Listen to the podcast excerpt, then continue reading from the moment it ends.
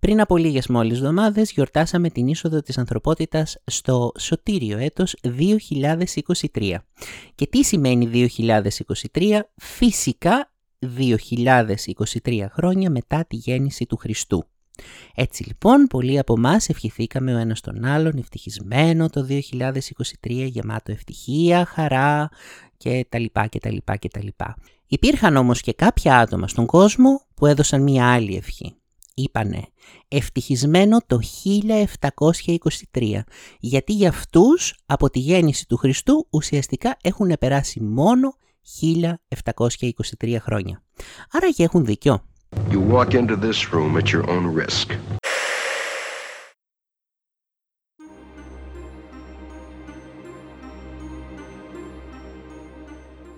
Είμαι ο Βασχάλης Αυγερίδης και έρχομαι από τη σκοτεινή πλευρά. Σε αυτό το podcast θα μιλήσουμε για πράγματα ανεξήγητα, προσπαθώντας να βρούμε μια λογική εξήγηση. Αν φυσικά υπάρχει. Σήμερα, κατά την ταπεινή μου γνώμη, το θέμα μας είναι πραγματικά πάρα πολύ ενδιαφέρον δεν αφορά μόνο τον τρόπο με τον οποίο αντιλαμβανόμαστε το χρόνο, αλλά επίσης και τον τρόπο με τον οποίο γράφεται η ιστορία.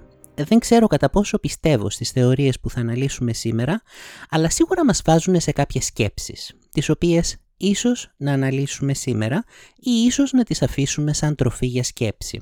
Πάμε λοιπόν να δούμε δύο θεωρίες που αφορούν την εξέλιξη της ανθρώπινης ιστορίας και τον τρόπο με τον οποίο αυτή μπορεί να άγεται και να φέρεται από αυτούς που βασιλεύουν. Ένα από τα αγαπημένα μου τσιτάτα από αυτές τις φράσεις μεγάλων ανδρών, όπως πολλές φορές μας αρέσει να το, λένε, να το λέμε, είναι μία φράση του Μπέντζαμιν Τιζραέλη, ενός πρωθυπουργού του Ηνωμένου Βασιλείου. Αυτός λοιπόν είχε πει κάτι πάρα πολύ ενδιαφέρον. Είχε πει ότι η ιστορία γράφεται από τους νικητές.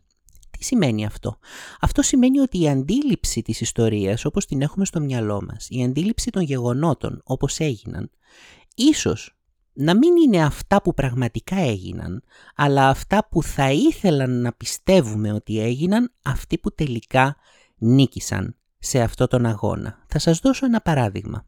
Φανταστείτε μια πιθανότητα. Φανταστείτε ότι στην Επανάσταση, στην Ελληνική Επανάσταση, η, η στάση αυτή, η Επανάσταση αυτή καταπνιγόταν στο αίμα. Τότε άραγε ο Ανδρούτσος θα ήταν μια καλή προσωπικότητα για μας; Ή μήπως η ιστορία όπως θα ήταν γραμμένη από τους νικητές Τούρκους από την νικήτρια Οθωμανική Αυτοκρατορία μάλλον, για να χρησιμοποιήσουμε το σωστό όρο, θα μας έπιθε ότι ο Ανδρούτσος ήταν ένας πάρα μα πάρα πολύ κακός άνθρωπος. Ή ας πάρουμε για παράδειγμα την, ε, την Αμερικανική Επανάσταση. Όλοι στην Αμερική λατρεύουν τον George Washington, αυτόν ο οποίος ηγήθηκε της Αμερικανικής Επανάστασης. Τι θα γινόταν όμως αν η Αμερικανική Επανάσταση καταπνιγόταν; Τότε δεν θα ήταν ένας δοξασμένος επαναστάτης που με τη θέληση του κατάφερε να, να, να απελευθερώσει ένα έθνος, θα ήταν απλά ένας προδότης του κράτους του. Αυτό λοιπόν, αυτή την πολύ ωραία ιδέα και την πολύ φιλοσοφική ιδέα, οι θεωρίες για τις οποίες θα μιλήσουμε σήμερα, τις, την παίρνουν και την τραβάνε πραγματικά από τα μαλλιά. Με βάση την ιδέα ότι η ιστορική πραγματικότητα μπορεί να λειτουργήσει σαν ένα πολιτικό όργανο στα χέρια των κρατούντων, έχουν αναπτυχθεί πολλές θεωρίες, πολλές από αυτές εξαιρετικά περίεργες, αναθεώρησης, αν θέλετε, της ιστορίας. Ας ξεχάσουμε για λίγο ότι την ιστορία τη γράφει ο νικητής και ας προσπαθήσουμε να φτάσουμε στη ρίζα της ιστορικής πραγματικότητας. Ας προσπαθήσουμε να βρούμε την ιστορία πέρα από, στενά, από τα στενά συμφεροντολογικά πλαίσια των ανθρώπων που την έγραψαν. Και η πρώτη τέτοια ιστορία θα δούμε θα, θα είναι η ιστορία ενός Γερμανού του Χέριμπερτ Ήλιγκ. Η θεωρία αυτή ή μάλλον η υπόθεση, για να μιλάμε και με πιο σωστούς όρους, λέγεται Phantom Time Hypothesis, δηλαδή η υπόθεση του φαντασματικού χρόνου αν θέλετε. Λοιπόν, πάμε να δούμε τι λέει αυτή η πραγματικά ενδιαφέρουσα. Θεωρία σύμφωνα με την οποία αυτή τη στιγμή δεν ζούμε στο 2023, αλλά στο 1623. Ας πάμε ένα ταξίδι στη Μεσαιωνική Ευρώπη και ας γνωρίσουμε τους νικητές μας, αυτούς δηλαδή που σύμφωνα με τον Ισραήλ έγραψαν την ιστορία. Ο αυτοκράτορας Ότο, ο τρίτος ηγείται της, της Αγίας Ρωμαϊκής Αυτοκρατορίας, η οποία υπάρχει εκεί στο χώρο της Ευρώπης, στην κεντρική και δυτική Ευρώπη. Στα ανατολικά έχουμε προφανώς τον αυτοκράτορα Κωνσταντίνο τον 7ο, τον αυτοκράτορα της Βυζαντινής Αυτοκρατορίας. Και φυσικά η μεγάλη μορφή της θρησκευτικής εξουσίας είναι ο Πάπας Σιλβέστρος ο δεύτερος. Ο Ότο ο Τρίτος λοιπόν έχει μία ιδέα. Αυτή η ιδέα είναι πάρα πολύ ενδιαφέρουσα. Τους λέει, παιδιά, αυτή τη στιγμή βρισκόμαστε στο 600 μετά Χριστόν. Αλλά αισθάνομαι ότι θα ήταν πολύ cool να βρισκόμασταν στο 1000 μετά Χριστόν. Δεν θα ήταν πάρα πολύ ωραία να κλείναμε μία χιλιετία από τη γέννηση του σωτήρος μας. Και οι άλλοι είπανε, «Hm, εξαιρετική ιδέα». Τι να κάνουμε λοιπόν, λέει ο Ότο ο Τρίτος. Πώς μπορούμε να προσαρμόσουμε τα χρόνια μπροστά μας, ούτως ώστε να βγούνε χίλια από τη γέννηση του Χριστού και σκέφτονται για λίγο και η ιδέα στην οποία καταλήγουν είναι να προσθέσουν 300 χρόνια και από, μία, από τη μία μέρα στην άλλη οι άνθρωποι να ξυπνήσουν από το 600 μετά Χριστόν και να βρίσκονται στο 1000 μετά Χριστόν. Έτσι λοιπόν στο ημερολόγιο προσθέθηκαν 300 χρόνια.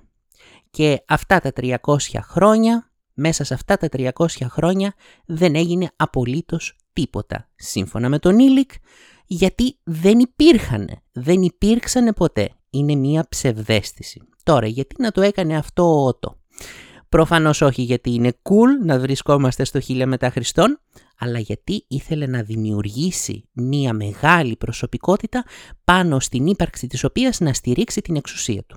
Και αυτή η μεγάλη προσωπικότητα που είμαι σίγουρος ότι όλοι ξέρετε ήταν ο Καρλομάγνος.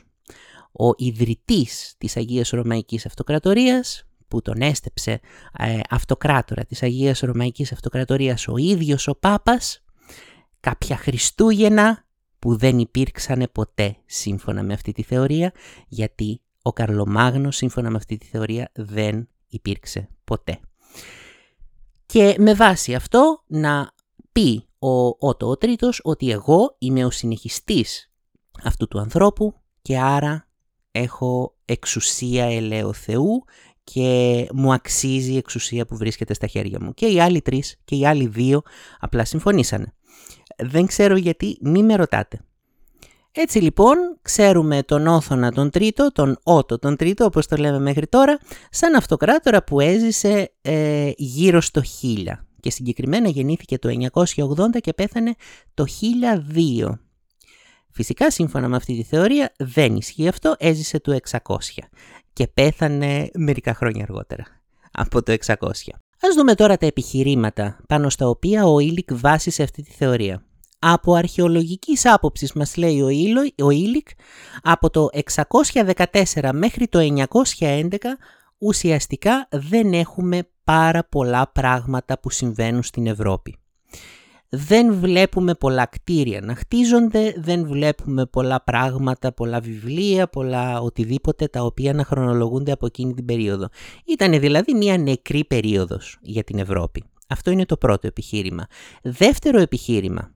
Η δέντροχρονολόγηση την οποία χρησιμοποιούμε για να μιλήσουμε, για να βρούμε το πότε, για να χρονολογήσουμε μάλλον ε, τα κτίσματα εκείνης της περίοδου δεν είναι ακριβής μέθοδος. Και γιατί δεν είναι ακριβής μέθοδος, γιατί πολλές φορές οι άνθρωποι παίρνουν υλικά από παλαιότερα σπίτια ή τέλος πάντων δεν μπορείς ακριβώς να μετρήσεις ε, τα δέντρα με αυτόν τον τρόπο, δεν είναι πολύ ακριβές, είναι πάρα πολύ δύσκολο κτλ. Τι είναι η ραδιοχρονολόγηση για όσους δεν ξέρουμε.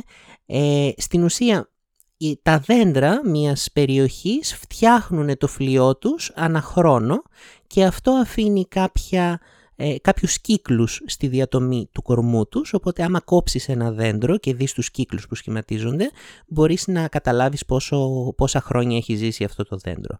Και αναλόγως με τον σχηματισμό αυτών των κύκλων, με το ποιο είναι πιο σκούρο, αν είναι πιο λεπτό, υπάρχουν δεδομένα σχετικά με το κλίμα που επικρατούσε στην περιοχή αυτή τη στιγμή που μεγάλωνε το δέντρο και άρα άμα βάλεις πολλά δέντρα μαζί και δεις κοινά στοιχεία στο κλίμα, ε, στο κλίμα της, της εποχής, της περίοδου που μεγάλωσε αυτό το δέντρο, μπορείς να αξιολογήσεις πόσο παλιό είναι ένα δέντρο.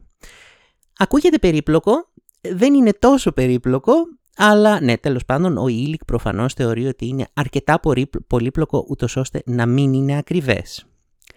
Δεύτερον, τρίτο μάλλον επιχείρημα. Ε, οι ιστορικοί του Μεσαίωνα ε, ε, γράφουν στην ουσία μελετώντας μόνο γραπτές πληροφορίες, οι οποίες φυσικά στις οποίες μπορείς να κάνεις ό,τι θέλεις. Και τελευταίο και σημαντικότερο επιχείρημα είναι η είσοδος του Γρηγοριανού ημερολογίου. Το Γρηγοριανό ημερολόγιο μπήκε στη ζωή μας το 1582. Στην ουσία μέχρι τότε χρησιμοποιούσαμε το Ιουλιανό ημερολόγιο. Και με βάση το Ιουλιανό ημερολόγιο η χρονιά είχε 365 μέρες συν ένα τέταρτο της ημέρας.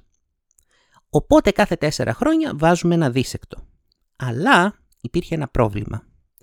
Η χρονιά πραγματικά δεν είναι 365 μέρες και ένα τέταρτο. Η χρονιά είναι λίγο λιγότερο από 365 μέρες και ένα τέταρτο. Οπότε συνεχώς το ημερολόγιο μας χάνει μέρες και άρα όταν εισήχθη το, το γρηγοριανό ημερολόγιο, οι μέρες τις οποίες είχαμε χάσει ήταν 300 ε, ε, συγγνώμη, ήταν 13. Οι μέρες λοιπόν που είχαν χάσει μέχρι τότε ήταν 13.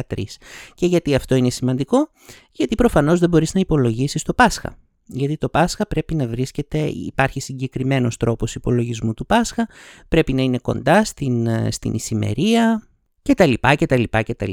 Έρχεται λοιπόν το 1582 ο Πάπας Γρηγόριος ο Τρίτος και εισάγει το Γρηγοριανό ημερολόγιο, το οποίο πήρε το όνομά του γιατί τον λέγανε Γρηγόριο. Αυτός λοιπόν, ο Γρηγόριος ο 13ος, τι κάνει; Βάζει 10 μέρες. Δηλαδή, κοιμάσαι μία μέρα και την άλλη μέρα που ξυπνάς είναι 10 μέρες αργότερα. Αυτό έγινε το 1582, πολύ μετά από τον Νότο, όπως, ε, όπως συνειδητοποιείται, αλλά εδώ τώρα υπάρχει ένα ερώτημα. Εφόσον το ημερολόγιο έχανε 13 μέρες, γιατί ο Πάπας Γρηγόριος προ, ε, προσέθεσε 10 μέρες και όχι 13 ημέρες. Γιατί φυσικά ήταν στο κόλπο εδώ και πολύ καιρό είχαν, είχε ξεγελάσει η Καθολική Εκκλησία και οι άρχοντες της Ευρώπης ο, τον κόσμο για το ότι δεν ζούμε 300 χρόνια πριν, ζούμε στο 1582. Οπότε τα νούμερα δεν βγαίνουν. Φυσικά, ο Γρηγόριος ο 13ος προσέθεσε μόνο 10 μέρες γιατί στην πρώτη σύνοδο της Νίκαιας, στην πρώτη Οικουμενική Σύνοδο, το 325, είχαν προσθεθεί 3 μέρες γιατί ήδη είχε ξεφύγει το Πάσχα. Τέλος πάντων είναι πολύπλοκο ε, αλλά, εν πάση περιπτώσει, δεν είμαι πολύ πεπισμένος για αυτή τη θεωρία. Είναι λίγο περίεργη θεωρία. Και πάμε τώρα στη δεύτερη προσπάθεια αναθεώρησης της χρονολογίας. Αυτή μας έρχεται από τη Ρωσία. Από τον Φωμένκο, δεν θα, δεν θα προσπαθήσω να το πω με, με ρωσική προφορά, πάντως τον λένε Ανατόλη Φωμένκο ε, ο οποίος είναι ένας μαθηματικός. Προσέξτε, δεν είναι ιστορικός, είναι μαθηματικός. Δεν θέλω να πω κάτι για τους μαθηματικούς, απλά είναι μια θεωρία που έχει σχέση με την ιστορία και την εκφράζει ένας μαθηματικός. Α ας τελειώσουμε εκεί. Αυτός λοιπόν τι λέει; Λέει ότι ό,τι ξέρουμε για τη Ρώμη, για την αρχαία Ελλάδα, για την Αίγυπτο που έγιναν τόσα πολλά χρόνια πριν, στην ουσία όλα έγιναν το Μεσαίωνα. Αυτή η θεωρία είναι πολύ πολύ πολύ πιο βαθιά από αυτό που μας είπε ο φίλος μας ο Ήλικ στην προηγούμενη υπόθεσή μας. Εδώ δεν μιλάμε απλά για είσοδο 300 χρόνων στο ημερολόγιό μας. Εδώ μιλάμε για ριζική αλλαγή της ανθρώπινης ιστορίας. Όλα, ό,τι ξέρουμε είναι φτιαχτά. Τίποτα από αυτά δεν έχουν συμβεί. Και προφανώς υπάρχει κάποιος τον οποίο μπορούμε να κατηγορήσουμε για όλα αυτά τα πράγματα και είναι ένας, ε, ένας Γάλλος συγγραφέας ένας Γάλλος ε, ιστορι... όχι ιστορικός, ήταν αναλυτής, κάτι τέτοιο. Τέλος πάντων ζούσε το 1500-1600, τέλη 1500 αρχές 1600. Και τον λέγανε Σκάλιγκερ. Σκάλιγκερ. αυτός λοιπόν έχει γράψει δύο έργα, στα οποία έχει παρουσιάσει ημερομηνίες στις οποίες έγιναν πολύ σημαντικά πράγματα. Στην ουσία αυτό που έκανε είναι να πάρει αρχαίες πηγές ή και όχι τόσο αρχαίες πηγές και με υπολογισμούς να βρει πότε συνέβησαν αυτά τα πράγματα υπολογίζοντάς τα μετά και πριν τη γέννηση του Χριστού. Γιατί προφανώς αυτός ο τρόπος μέτρησης του χρόνου με χρόνια πριν και μετά τη γέννηση του Χριστού δεν ίσχυε για πάντα. Ας πούμε όταν έγραφαν οι αρχαίοι κλασικοί φιλόσοφοι ε, δεν έλεγαν «Α, τώρα βρισκόμαστε στο 300 π.Χ. Προφανώς είχαν άλλους τρόπους να μετράνε αναλόγως με την κουλτούρα τους, αναλόγως με το μέρος όπου ζούσαν κτλ. κτλ, κτλ. Αυτός λοιπόν αυτό που έκανε ήταν να, να συγκεντρώσει όλα αυτά τα πράγματα και να υπολογίσει στην ουσία πότε συνέβησαν με βάση, ε, με βάση τα, ε, τα μέχρι τότε δεδομένα. Και τι παρατήρησε λοιπόν ο Φωμένκο. Παρατήρησε ότι η ιστορία όπως την ξέρουμε επαναλαμβάνεται συνεχώς. Τα ίδια πράγματα επαναλαμβάνονται συνεχώς. Με μικρές μικρές αλλαγές, αλλά το βασικό θέμα είναι το ίδιο. Και μάλιστα επαναλαμβάνεται χρησιμοποιώντας, ε, χρησιμοποιώντας διαστήματα χρόνων που βασίζονται σε πολλαπλάσια μερικών καβαλιστικών αριθμών και συγκεκριμένα των αριθμών 333 και 366. Για παράδειγμα, ας υποθέσουμε ότι κάτι έγινε το 20 μετά Χριστόν. Το ίδιο πράγμα με μικρές αλλαγές ξανασυμβαίνει 333 χρόνια αργότερα ή ίσως 666 χρόνια αργότερα ή ίσως 999 ε, χρόνια αργότερα με μικρές μικρές αλλαγές. Έτσι λοιπόν ο Φωμένκο καταλήγει στην ιδέα ότι όλα είναι φτιαχτά.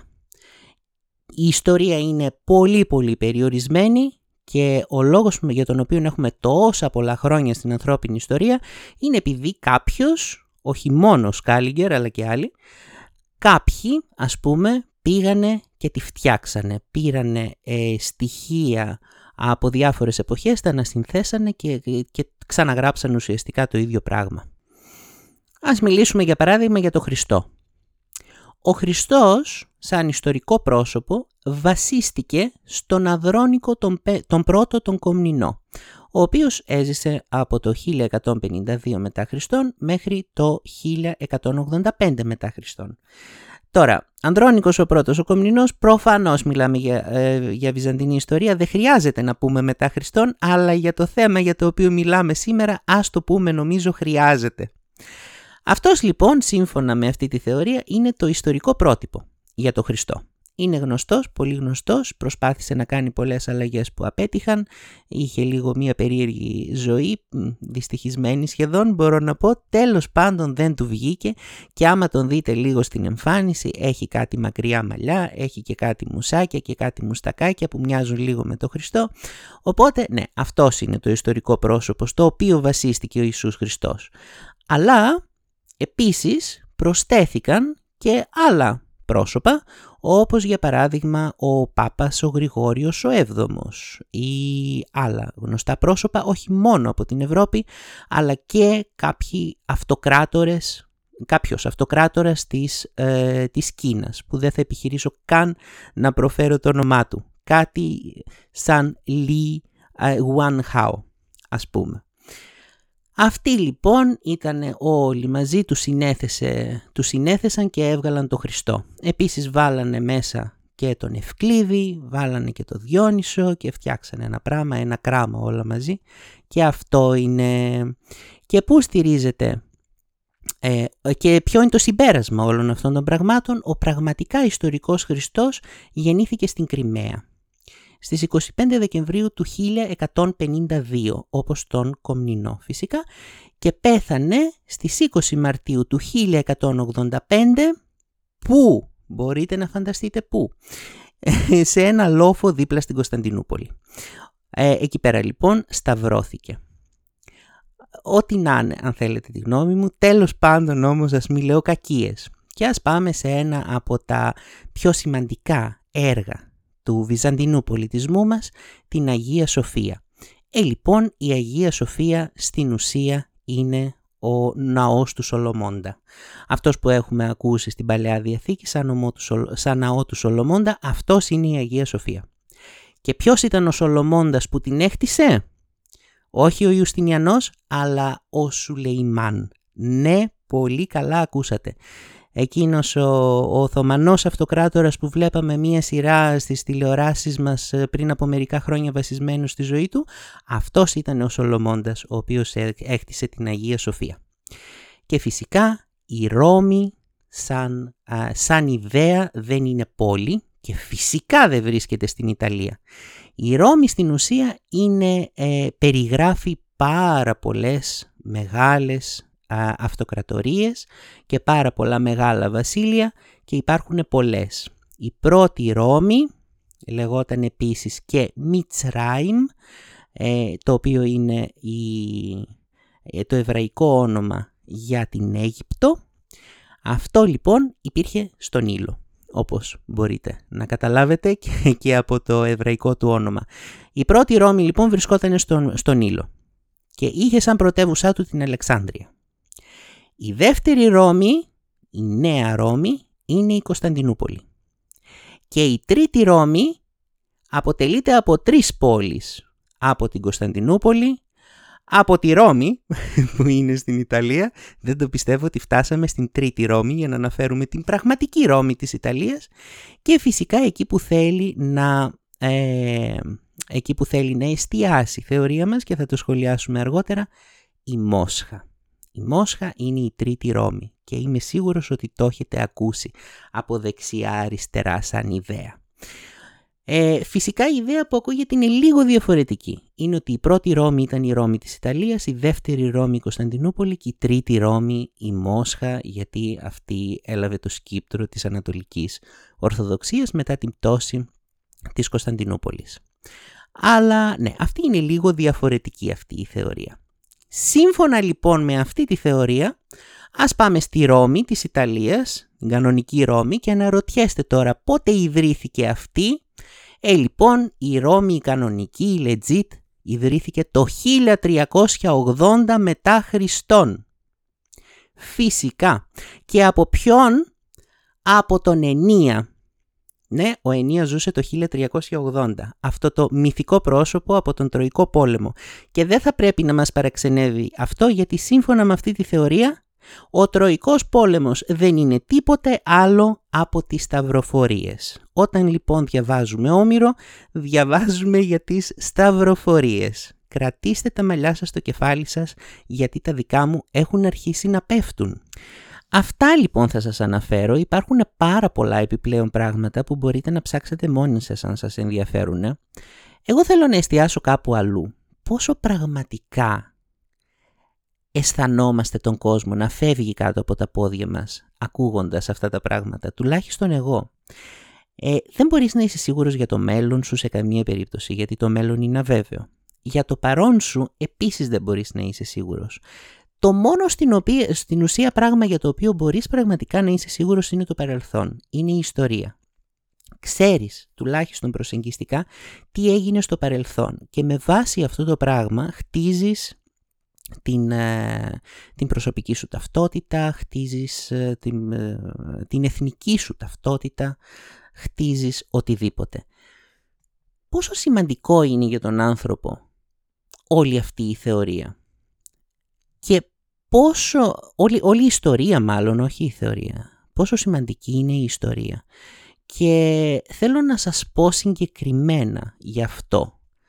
Ο Φωμένκο είναι ένας Ρώσος και το πράγμα στο οποίο εστιάζει η θεωρία του είναι να αποδείξει ότι κάποτε τον κόσμο κυβερνούσε κάτι που ο ίδιος ονομάζει η Μεγάλη Ρωσική Ορδή. Αυτή η Μεγάλη Ρωσική Ορδή έχει ακουστεί με πάρα πολλά ονόματα ανά τις εποχές, ε, οι Μογγόλοι ξέρω εγώ, ο Τσέγγις Χάν, ε, οι, οι Ουκρανοί ανα, αναδιάφορα χρονικά διαστήματα, οι Καζάκοι που κάνανε κάτι εφορμήσεις εκεί πέρα τέλος πάντων. Όλα αυτά για αυτόν ήταν μια ενωμένη ρωσική ορδή. Αυτός ο άνθρωπος αυτό που θέλει είναι να βρει μέσα από μια φτιαχτή ιστορία, μια, από μια ιστορία που έφτιαξε ο ίδιος ουσιαστικά στο κεφάλι του, προσπαθεί να βρει ένα νόημα για το πόσο σημαντικός είναι ο λαός του, πόσο σημαντικό είναι το έθνος του.